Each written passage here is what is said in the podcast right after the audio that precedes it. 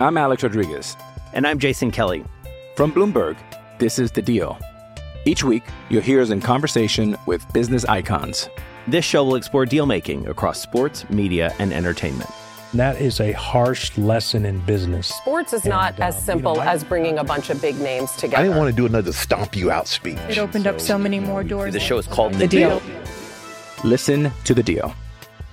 Listen to the deal on Spotify. Think you know the Brooks Ghost? Think again. Introducing the all new, better than ever Ghost 16. Now with nitrogen infused cushioning for lightweight, supreme softness that feels good every step, every street, every single day.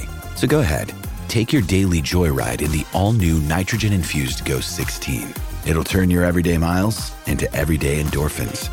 Let's run there. Head to brooksrunning.com to learn more. Mother's Day is around the corner. Find the perfect gift for the mom in your life with a stunning piece of jewelry from Blue Nile. From timeless pearls to dazzling gemstones, Blue Nile has something she'll adore. Need it fast? Most items can ship overnight. Plus, enjoy guaranteed free shipping and returns. Don't miss our special Mother's Day deals. Save big on the season's most beautiful trends. For a limited time, get up to 50% off by going to Blue BlueNile.com. That's Blue BlueNile.com. The, the, the games are over, but the game never stops. Never stops. This is college football overtime with Garrett Chapman and Abe Gordon. the college football transfer portal, I have to say, it's the biggest news of the week. Um, Malachi Nelson. He's the first big name that jumped in this week. Former five star player from the class of 2023 was committed to Lincoln Riley when he was still coaching in Oklahoma back in 2021.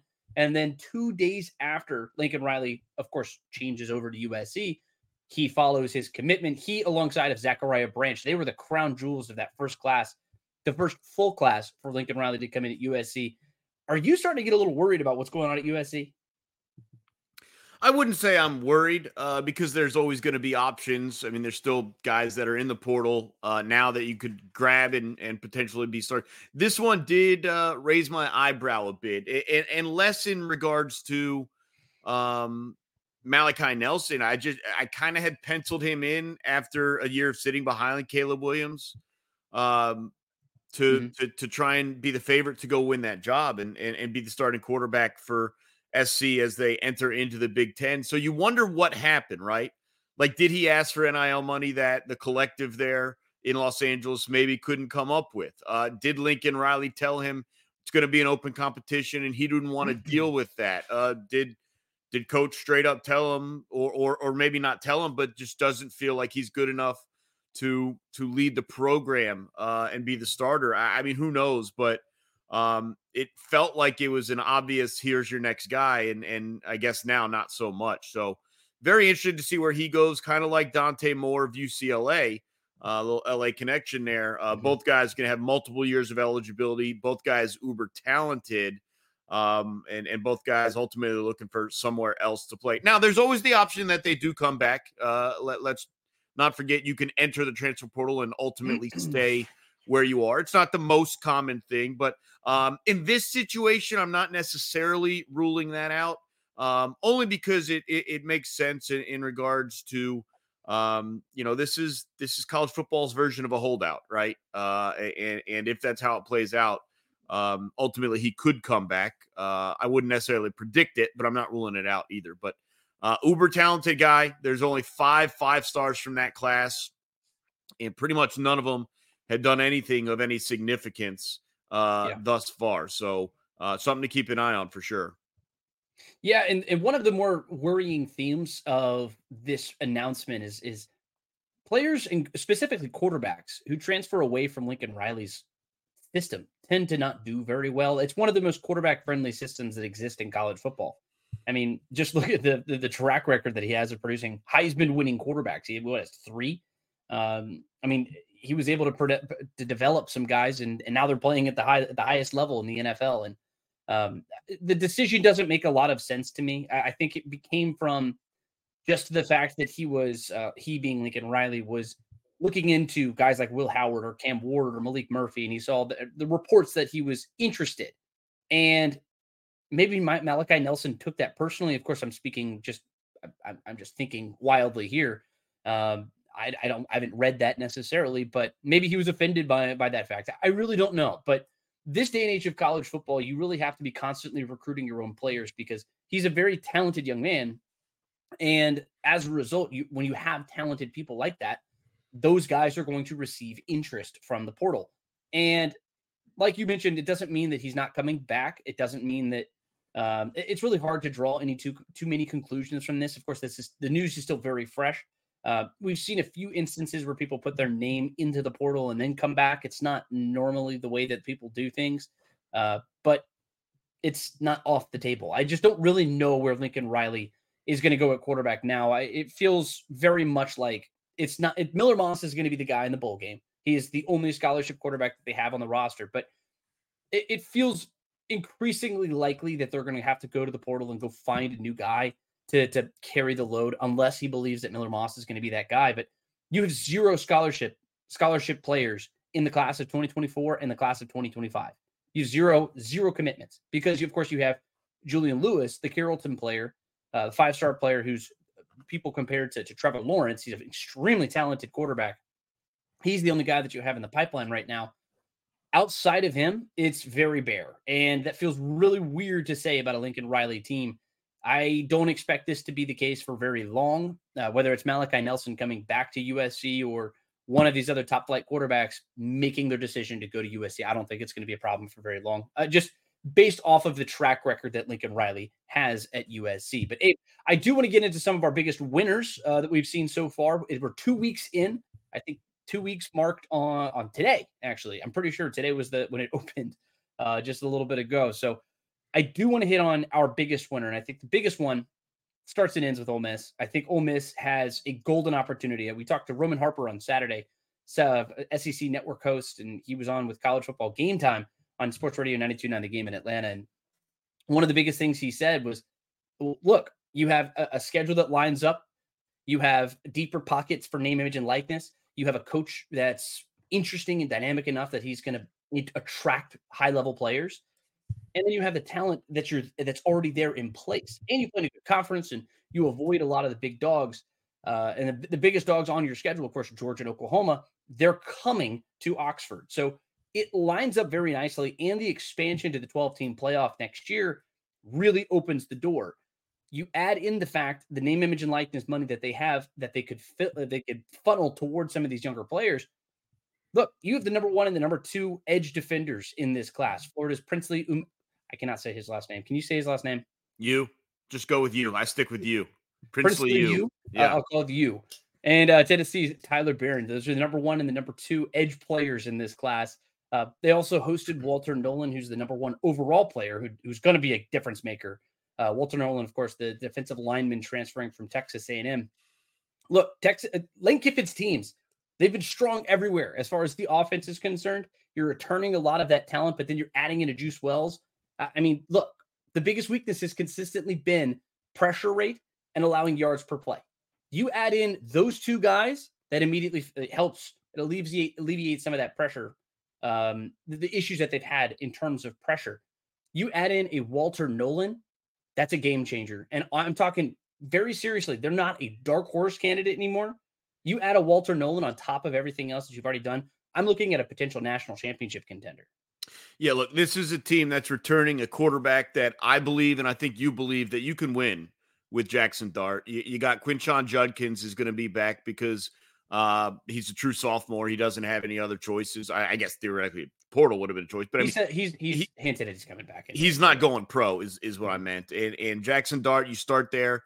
Uh, and then you add, like you mentioned, uh, a top SEC receiver who was banged up a little bit this year out of South Carolina, Juice Wells, uh, and then a bunch of dudes, just a bunch of dudes on mm-hmm. defense, which is going to be uh, what Lane Kiffin needs to make the, make up that difference. Uh, they are hitting the portal to an extent where you do have to question um, and wonder eh, uh, just just how how high they could potentially perform mm-hmm. uh, next season because I, think you're right.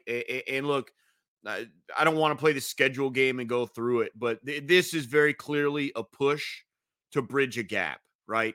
Um, they went heads up against Georgia. They went heads up against Alabama, uh, LSU. I, I, mean, they've played some of the best teams in the country. They they uh, he Lane Kiffin understands the difference between their where they were and where they need to be. I think he saw it. I mean, he's seen it obviously up close when he was an assistant, but uh, I, I think further stressed that it's not going to just be on Jackson Dart's shoulders to get this done. And so he went and got some help for Dart. He went and got some help for the defensive side of the ball. They're making a push to compete. There, there's no question about it. And, and, Garrett, this is where you get into the difference between a four team playoff and a 12 team playoff, right? I don't know if they're good enough to win a national championship uh, when you add in these transfers. Maybe they are, maybe they're not. But are they good enough to play their way through a season to where they're one of 12 to give themselves a shot to then go get a championship? I, I think they are. And so now you start to see coaches who try and figure out where they are, what they need, um, and how to bridge those those gaps. And Lane Kiffin has, as you mentioned, he's not the only one whose uh, team and school has taken a, a big improvement uh, or supposed expected improvement mm. from the portal.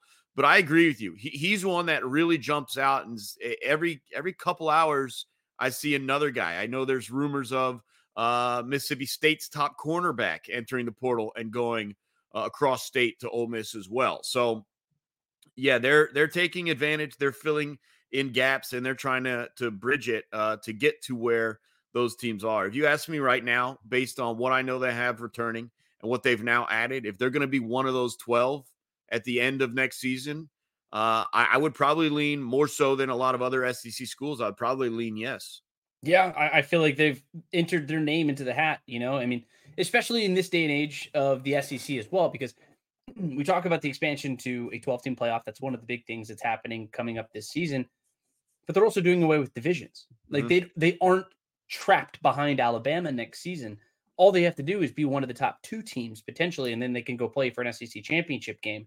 Uh, now, that's step one, of course, but that's one way of making it. The other way is just doing just enough and making it as, a, as an at large team, which very much feels like they might get some home playoff games. And it's weird to be talking about home playoff games, and it feels like we're talking about the NFL almost, but uh, no, this is college football. This is the new reality that we're going to have coming up here in 2024. And that part is very exciting. And I think it's exciting for programs like Ole Miss because they understand that they can gear up and go for it in a year like this, where the schedule lines up, where you have enough experience that you can sprinkle talent to fill in the gaps.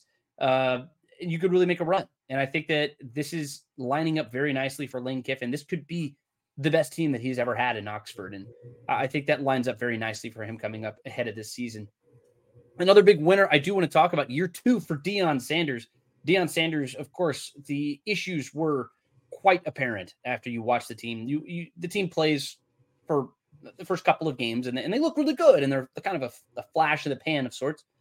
The biggest issue, of course, was glaring. It was the offensive line and protecting protecting Shedeur Sanders. He was hit more than any other quarterback in college football this past season, and they've added 15 new players in the transfer portal and they have included like the biggest thing on that was the offensive line. Seven new players on the offensive line. On top of that, Will Sheppard, the top wide receiver in the transfer portal, coming in from Vandy. He has 2,000 total yards at Vanderbilt.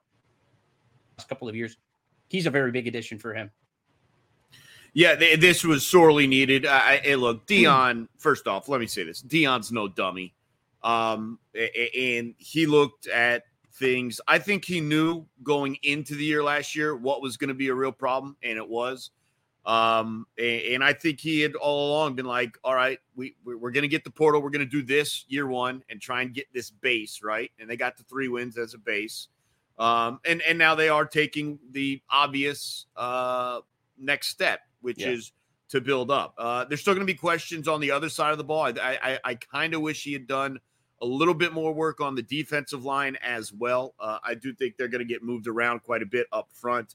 Um, but but yeah, th- th- this is um, self-serving in a couple of ways, right? It's obviously going to help out the team and the offense to give his quarterback a little bit more time. But uh, on a personal level, um, it is a huge step in allowing Shedeur Sanders to develop properly as he takes um, what, what is likely a year to continue development and raise up draft boards.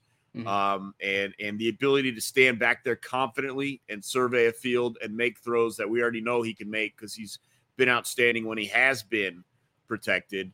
Um, uh, just in terms of getting him to the NFL, getting him seen and to the next level, uh, this was a big step for that as well. Uh, it's a great job by Deion so far, but it does have to translate. Um, you know, we, we, swung the pendulum quite a bit in regards to Deion last year. We started here, he got a win, it swung way over here, two wins, three wins. Then it did swing back, and so uh, he he's got to slow down the swinging of that pendulum and kind of sit somewhere in the middle, um, somewhere you would think or like to think around six or seven wins uh, in his second season would be a, a pretty impressive mark, um, especially as they do jump to a Big 12 schedule that will have some winnable games as compared to what they face this year in the mm-hmm. Pac 12. Yeah, and I think they're going to have a much more manageable schedule. Actually, while you were saying that, I pulled it up. Um, look, you start up there with North Dakota State, which is no slouch. Let me tell you what uh, North Dakota State is, is of course notorious at the FCS level for winning national championships. They're very, very tough opponent there. Uh, that's going to be taking place in Boulder, Colorado, though. Then you have a trip to Lincoln, Nebraska, um, Colorado State, Arizona, Utah, Baylor. I mean, look, there are more winnable games on this schedule than there were last year. You don't have that. Like you missed Texas, you don't you don't have to play Texas. That's a big one. Uh, there's no Oklahoma because they're no longer in the Big 12. Uh, of course, we have our guest here, sweet Chipper. We love Chipper. Um, and look, look, I mean, it's a manageable schedule comparatively to uh, what it was this year. And uh, I have higher expectations for Colorado. But one more I do want to get into before we move on. Fran Brown in Syracuse. Huge, huge win. I'm Alex Rodriguez. And I'm Jason Kelly. From Bloomberg, this is The Deal. Each week, you'll hear us in conversation with business icons. This show will explore deal making across sports, media, and entertainment. That is a harsh lesson in business. Sports is and, not as uh, simple you know, as bringing a bunch of big names together. I didn't want to do another stomp you out speech. It opened so, up so many more doors. The show is called The, the deal. deal. Listen to the deal. Listen to the deal on Spotify. Over the weekend, Kyle McCord, the quarterback, comes in and he commits to the Orange. He, uh, of course, played at Ohio State for the last year. He, uh, a bit of a disappointing season, uh, I guess, by Ohio State standards. But as far as what you expect from a, a pretty good quarterback, this is about as good as it could get for Fran Brown. They're also in the mix for a, a bunch of other players. I think that they might hit on some of those mid-level guys. Uh, I know there there are a couple of Georgia kids who were at least taking visits up there, and I talked to we talked to Josh Pate about this on Saturday, and oftentimes where there's smoke, there's fire. We'll see how much it actually translates and how many of those players they, that have visits and they're maybe doing them a solid turn into commitments and potential wins in his first year at Syracuse. Yeah, this is uh boy, you want to jumpstart your program, which is what Syracuse has needed in, the wake of what uh, they had kind of become the last couple of years with Dino Babers. And you're right, this is a great first step uh, to to settle the quarterback position. You could start there, um, but also with a guy that's going to have multiple uh, years to to play under uh, uh under you. Uh, and Fran Brown's done a great job. Look, we knew coming out of Georgia he was highly touted as a top recruiter.